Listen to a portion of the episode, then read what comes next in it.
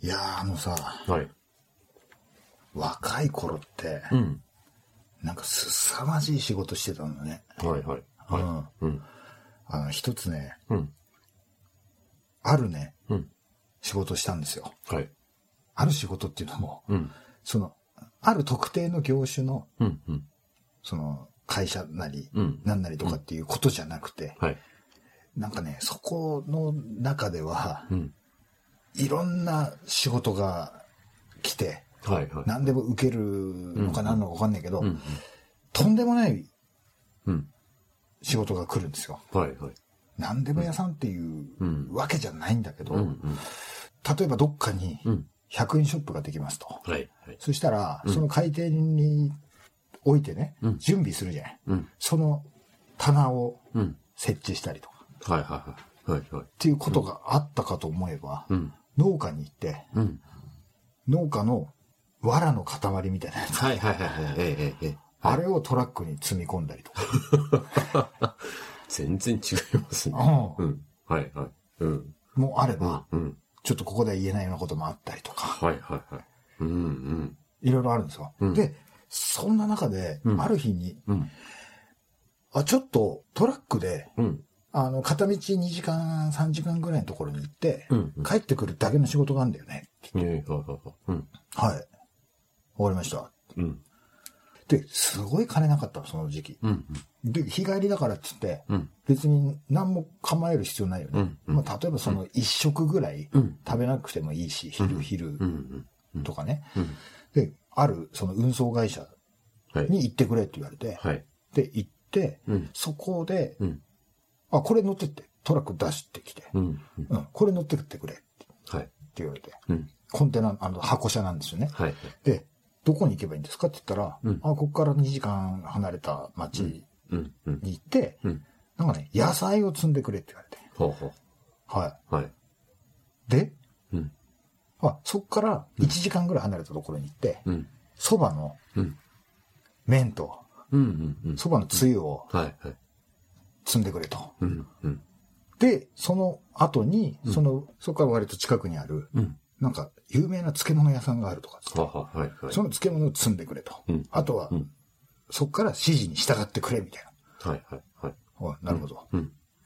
なんだちょろいやって言って、はいはい、で車トラックでわーって行ったんですよ、うん、でもうすぐに見つかりましたよその農家もね、うんうん、でもうなんかじゃがいも、うんうんうんうんまあ、結構な量だったけど、はいで積んで、はい、で次の指示された場所に行くんです、うんうん、でその次の指示された場所っていうのが、はい、携帯電話の番号を渡されて、はい、一つ仕事終わるたびにここに電話してくる、はい、で、うん、誰かも分かんないの、はいはい、でとりあえず電話かけてみたら、うん、はいもしもしって言われて、はい、あ今じゃがいもはいはいはい聞いてる聞いてる、うんうん、じゃあ次ねどこどこ分かるって言われていやなんとなくは、うんっていうのもね、うん、僕セールスマン時代に、はいはい、あちこち飛び回ってたんで、うん、結構土地勘があって、うん、で地理は結構詳しかったんですよ、ねうん、だから案外すんなり行って、うん、おおそうですかと、うんうん、次は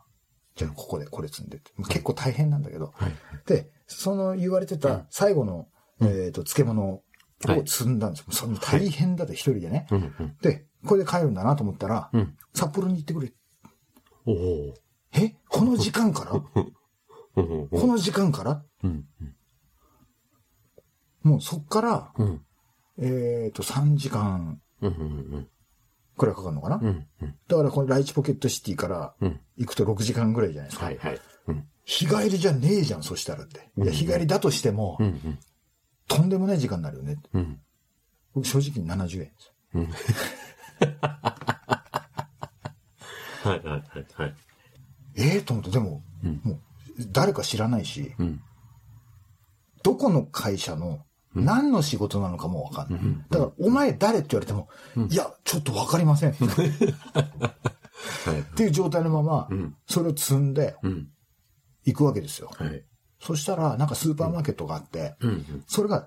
何店舗か言われるんだよね、うん、でそこの裏口に回って、うんうんその積んできたやつを下ろして検品みたいなのして、うんはいはい、要はなんかその、田舎の、うん、その、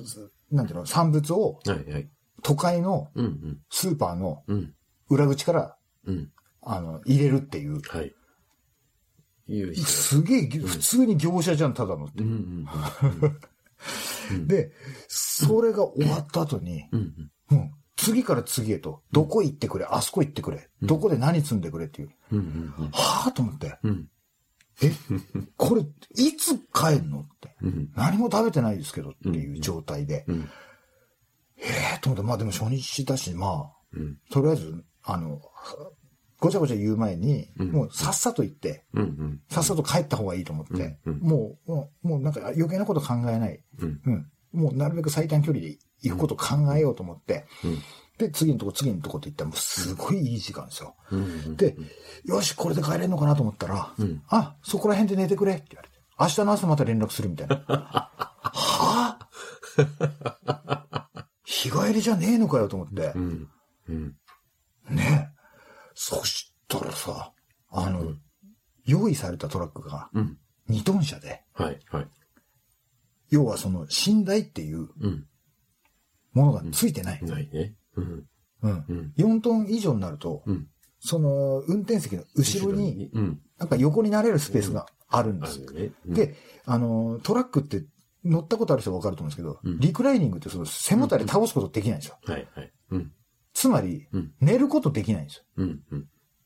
すっげえ寒い、うんうん。で、燃料入れるっていうスタンドっていうのも、うん、すげえマニアックな、うん、見たことないような、うんうん、ところでしか入れることができないんですよ。その会社のそのチケットというか、そのね、はい、カードというか、うんうん。で、それがどこにあるかもわかんなくて、だからスマホとかもないから、うんうんその地図とかもないんですよ。うん、今自分どこにいるとかもわかんないし、うん、で、さらにね、その携帯電話っていうのが、うん、プリペイト式っていう度数がもうあるやつで、はいはい、だからかけるにしても、うん、その知らない人に電話するじゃない。うん、それも、うん、いつ使えなくなるかわかんないんですよ。うんうんうん、受けは全然できるんだけど、うんはいはいうん、だからでもね、知らない人にワン切りなんかできないしなと思って、うんうんうん、いや、とりあえず、いや寝るしかねえんだなと思って、うん、どっかね探して寝るんですよ、うん、だけど、うん、その次の日にその物を積まなきゃいけないっていう場所でもう覚えられないから、うん、その、うん、真っ暗じゃない外、うんうん、これがもう昼に見たものと、うんうん、もう全然景色も違うし、うん、でこれ下手したらちょっと離れちゃうと戻ってこれねえんじゃないかっていうことがあって、うんうんうんなあ、もう俺、その方向音痴っていうか、もう地理感もう夜、真っ暗での中で見てるから、うんうん、これ朝見たらわかんないし、うん、すごい都会だったりすると、うん、この夜こうね、何にも車通りないとここうやって走り回って迷ってんだけど、うん、実は次の日になったらすごいその通勤ラッシュとかで、もう渋滞になってたりする場所だったりもすることがもうザラにあるんですよ。はいはいうんで、うわ、どうしようと思って、で、とりあえずここで寝ようと思って、で、寝るっつってもね、うん、もうただもう、あれですよ、うん、その窓にもたれかかってというかね、うんうんうんうん、そしたらもう、コンコンコンって窓叩かれて、うん、うわ、出たと思って、うん、ここ止めないでもらえますみたいな、うんうん。もう、半切れだよね。うん、で、窓があったけど、じゃあどこに止めたらいいんだよって。うん、いや、知りませんよ、そんなのって。うんうん、とりあえずここ止めないでくださいって言われて。ええー、ってなるじゃん。うん、っていうか、腹減って寝れねえし、と思って。で、困ったよね。うん、で、当時なんかね、うん、その、北海道にしかないコンビニで、うんはい、なんかね、うさんくさい見たことないコーラがね、はい、50円ぐらいで売ってたの。はい、それを、正直70円の中から、一缶だけ買って、うん、それ一晩かけて飲んだんだ。うん、ちびりちびりと。はいはいうん、で次の日の朝に、うん、ガバッと起きてもう寝れないよねもうね、うんうん、で明るくなって暑くて、うん、で起きて、うん、でもう時間早いのよもう5時6時で、うんうん、もう真っ昼間なんだよ、うんうん、その太陽光線も、うんうん、朝の5時6時で、うんうんうん、でそっから2時間3時間とか待たなきゃいけないそこその市場っていうかそこ開くまでっていうね、はいはいはいうん、でももうすごいの車も、うんうん、通勤ラッシュとかで、うんうん、で下手に動いてその燃料減っても困るし、うんうんうん、その後に、どれぐらい燃料を残しとかなきゃいけないのか、うん、次どこに行かなきゃいけないのか、うん、で、そっからどういうルートで帰んなきゃいけないとか、行くっていう場所が決まってて、最初から分かってんだったら、うん、そのどこそこにこういうスタンドあるからっていうので、なんとなく頭の中でイメージしておけるんだけど、うん、日帰りって言われたものが、こうなっちゃったわけじゃん。夜が明けたわけじゃん。どうなるか分かんないの。で、これ、どうなんのと思って、また今度、その時間になって、それを、ものを下ろしたら、今度また積み込まれるわけですよ。いつものって言われて、いつものあれいつもの人じゃないんだ。いや、いつもってどうなるんですかって言って、この後また、ある町に向かってもらってって言って、そっからまた1時間2時間ですよ。本当それで帰れんのかなと思って、でまたその知らねえなんか誰かわかんない番号にかけて、でそこで積んだか分かった、じゃあ次にどこどこ行ってくれ。はあ、これっていつっていうかいやまあそんなことこの人に言ってもしょうがねえかと思って、とりあえず行ったんですよ、その次のところに。もう昼過ぎてたから、もう迷いながらで、トラックだし、でそこでまた今度待たされたとかなんだとかっつって、もうすぐ夕方、でまたそれを積んだものをまた別なところに持ってって、でまた札幌に戻ってきて、そしたらまた明日の朝にまた積むものあるからって言われて、ってなる。物食べてないし、まずなんていうの、日帰りだって言われてるところから、いつ帰れるか分かんないで振り回されるっていうものの、その疲労感とストレス、そのイラつきをどうしていいか分かんないよね。物も食べてないし。でもそういう風になってくると、そのコンビニのなんかね、今だね、覚えてない中央卸売市場っていうのがあって、すげえなんかこういうカーブがあって、近くに競馬場かなんかがあったのかな。そこの変な狭いね、ちっちゃいコンビニがあって、で、そこの手洗い場みたいなところで水飲んだんだけど、その手洗うところスペースが小さすぎて、なんていうの、小学校の時に水道の蛇口で飲む感じでは、もう飲めないのよ、もう。蛇口と排水口の距離が近すぎて、もう逆立ちだよ、もう。もう手も、もう土から何からで、もうなんていうのかな、安いなんかの水色ないしは緑みたいな、手洗うやつって、なんか綺麗になんない感じするし、なんか変な匂いして、なんかそれの手で、いくら手で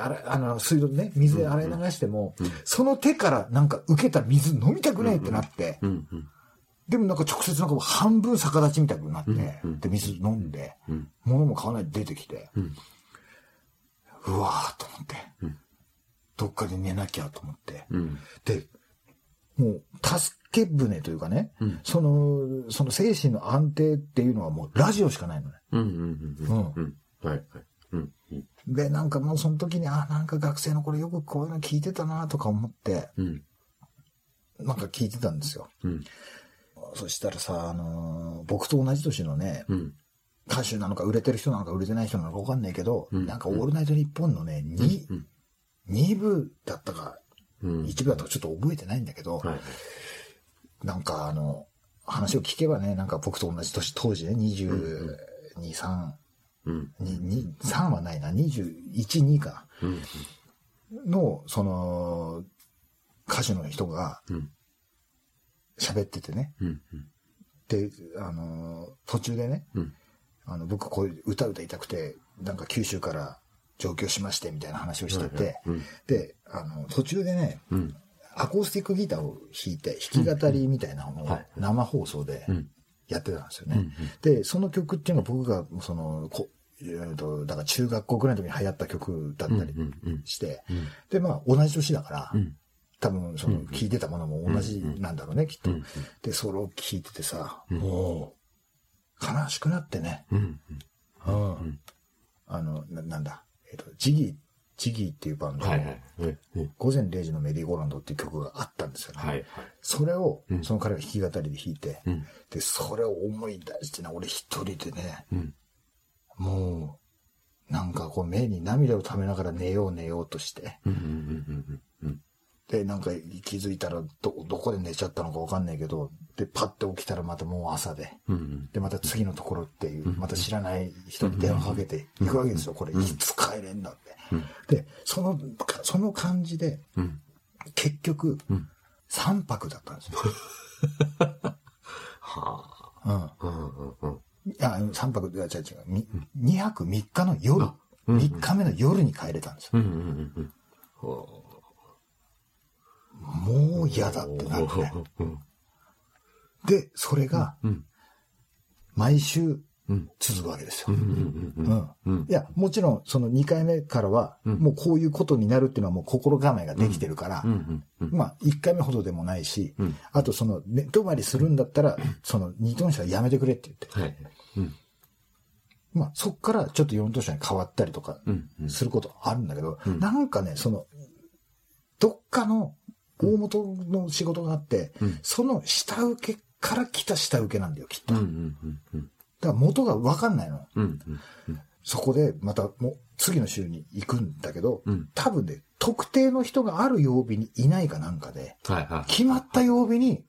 僕が行かされるわけですよ、うんうん、そこに、うんうん、で行くのね、うん、でそしたらまた同じような感じになって、うん、そのそばのね、うんうんうん、麺とつゆと、うん、その漬物と、はいはい、で同じコースで、うん、まあなんか2回目ぐらいでもう、うん、なんか2回目だしなんか、ああ、知ってる人みたいな感じで、うんうん、ちょっとなんか、こう、ね、1回目よりはスムーズにいって、うんうん、で、まあ、寝るのもしゃあねえかと思うんだけども、うん、なかなかどうしてね、その札幌市内ではね、うんうんうん、車を止めて寝れるっていう場所がないのよ、その。うんうんうん、で、最終的に、うん、ある川があって、小さいね、うん、本当に1メートル、2メートルぐらいの。うんうん、で、そこに、ちょっとしたこう丘になってて、うん、そこがなんかね、うん、なんていうの、サイクリングロードみたいな感じになってるんですよ。うん、その歩道ですよ。うん、に、そのトラック1台、突っ込んで、うんうん、もうその、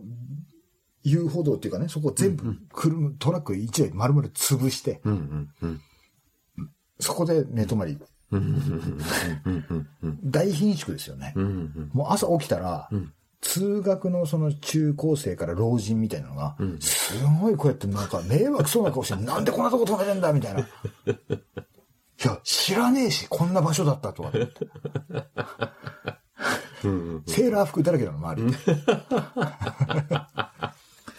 うわ、マジかと思って。うん、でももうここしか止めるとこないからなと思って。うん、でももうその、同じ場所、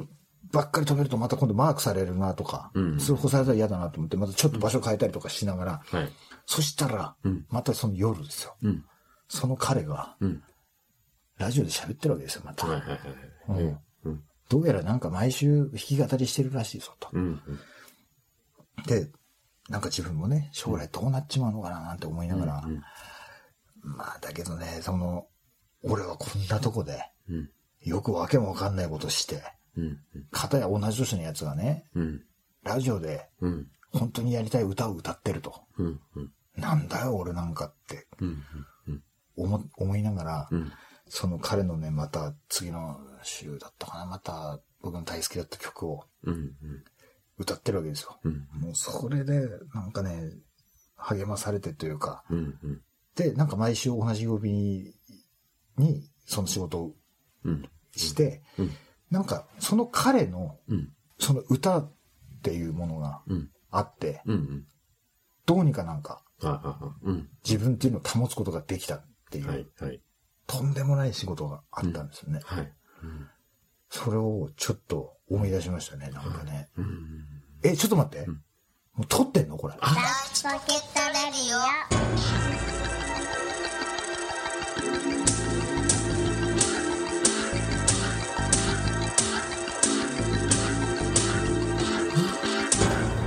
い、始まりました。はい。ライチポケットレディオです。はい。はい。餃子のアキラを引退しました。アキラです。そして餃子のサンバを襲名しようかなと思ってるサンバでお送りします。はい、はい、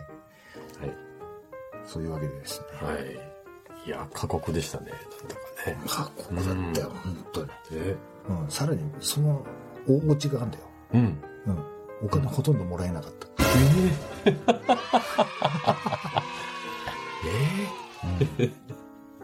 それはすごいオチだ。すごいよね。いや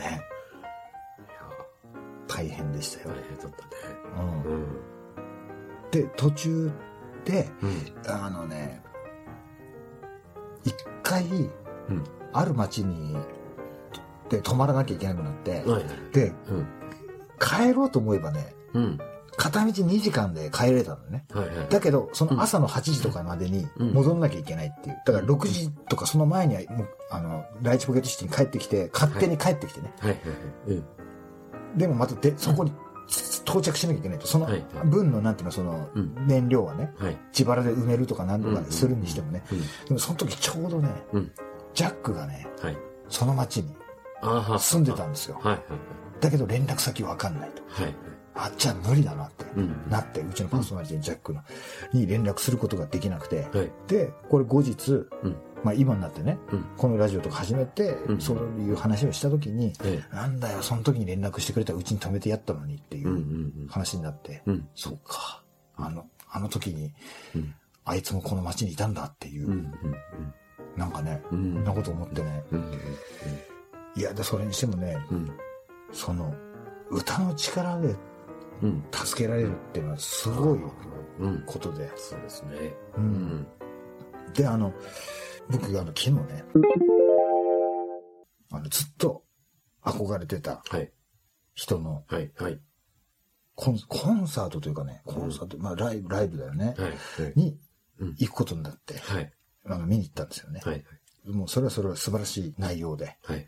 で、その後に、うん、そのライブが終わった後に、うん、その交流会みたいなのがあったんですよね。うん、で、そこで、僕も過去に一回だけ見に行ったことはあって、うん、まあでもその客席からね、はい、この面と向かって会って喋るっていうのは初めてだったんですよね。うんうんはい、まあその人は、アースシェイカーっていうバンドの、はい、マーシーさんっていう、はい、すごく日本を代表するロックシンガーなんですけども、うんうんはい、もういろんな思うことがあって、うんうん、というのも、うんさっきね、僕がそのトラックで大変な目にあったって言ってたじゃないですか。うんはい、もうその時も僕はそのバンドで、どうにか生計を立てていきたいという、ねうんはい、野望があって、うん、で、もうこんなことなんか本当はもうしたくないのにっていうところで、うんうん、本当はステージに上がって歌ってたいのにっていう思いだったんですよね。うん、で、その仕事を結果的に辞めることになった後に、うんうん、そのやっぱり根本的に歌が歌いたいし、うん、それどうにかなりたいためには、うん、やっぱりそれなりの歌唱力とか、うんうん、やっぱそのね、歌の力を持ってなきゃいけないと、はい、とは言っても、うん、自分はね、その歌好きで、うん、やりたいとは思っていながらも、うん、結局その生演奏の爆音の中とかになると、はいはい、すごい音がね、うん、埋もれるし、うんうん、でやっぱりそこで高い声も出ねえし、うんこれはダメだと、うん、で一人でその歌詞スタジオに2時間3時間とか予約して一人で入るんですよ、うん、でそこで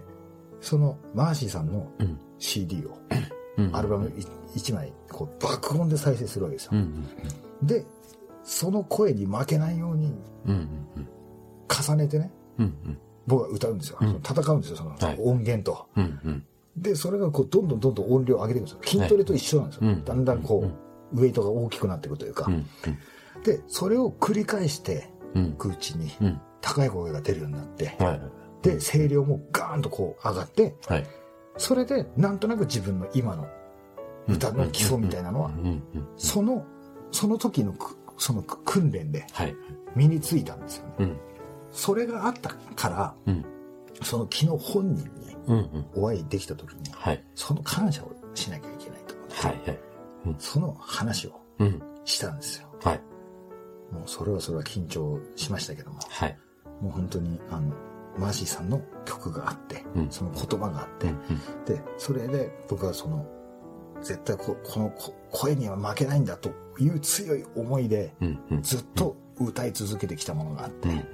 でさらに脱線して勘違いしてマーシーさんの歌を飲み屋さんのカウンターの上土足で上がってうわーって歌ったりとか、まあ若い頃はなって言われたりとかして、でまあすごくいい時間ですよ。もうそのいろんな言いたいこともたくさんあって、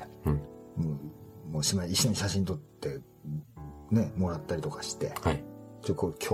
日ねダイヤに載せようかどうか迷ったけども、でそれで、見送りしたんですよ。もう時間も時間になってね。で本当になんていうの良かったなと思って、なんか結局なんか自分っていうのはその基本的にその歌とか言葉に救われて、もうそれがなんかその命綱というかね、やっぱりその歌の力っていうのはすごく大きいなっていうことを昨日感じて、でそれで改めて今日ねちょっと二日酔いの中ね、その昔のことを思い出して、うわーって思ったんですよね。本当ね。それで今も一応バンドとかもやってますけどもね、もう自分ね40でもうなんていうの音楽的なキャリアももう、22、23年ぐらいになるのかな。もう自分何にもなってねえやといやいや分かんないですよ、ちょっともうちょっと頑張ろうなって、言われました。もう一人の自分にはい。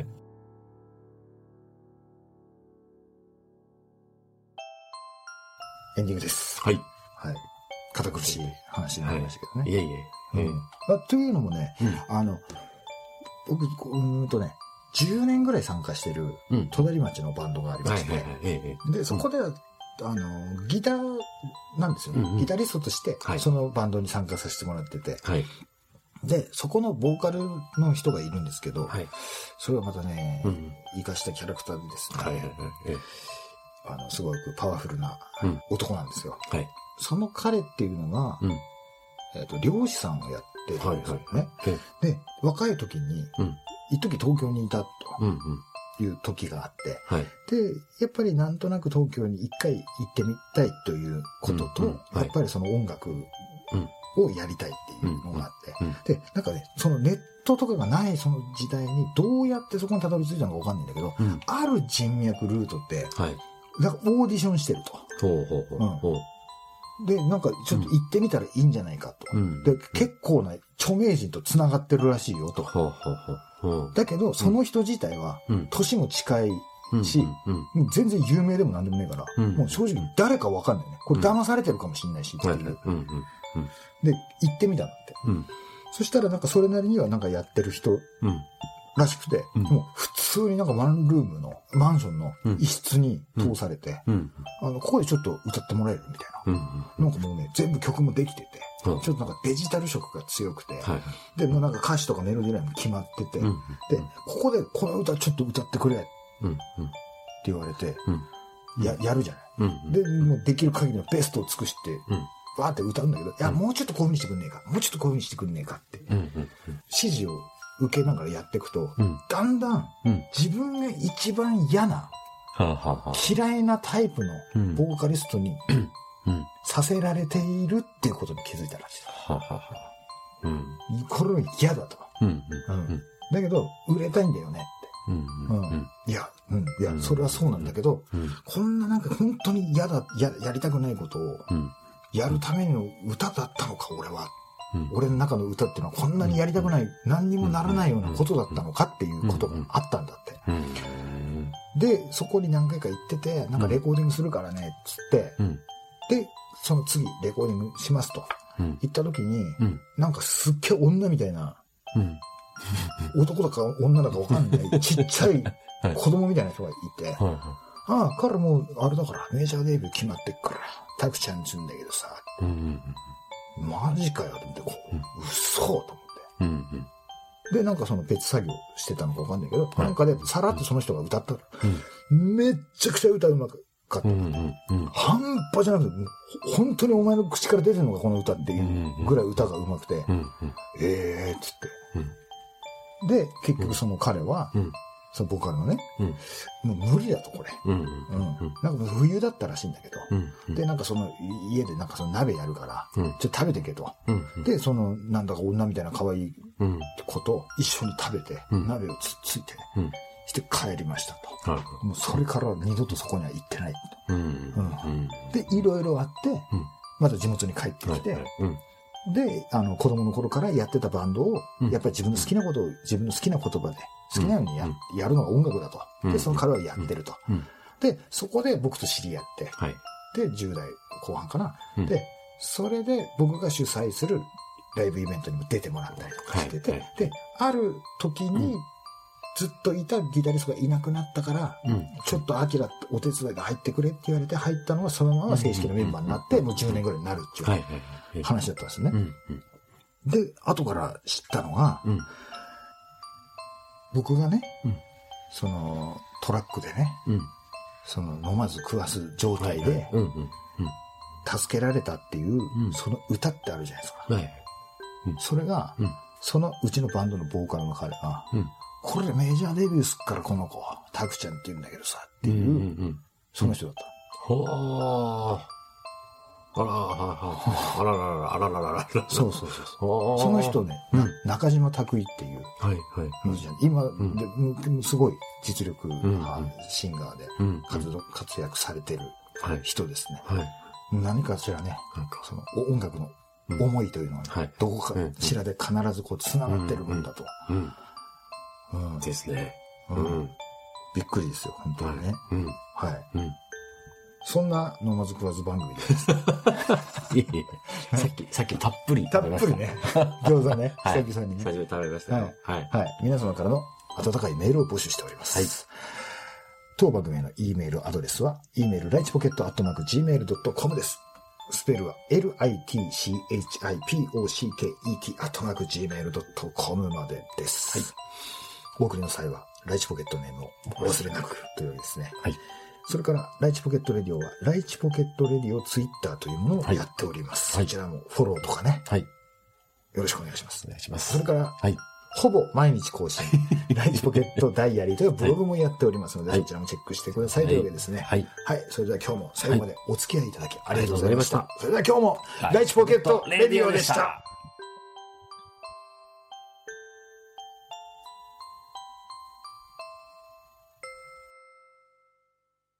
そのね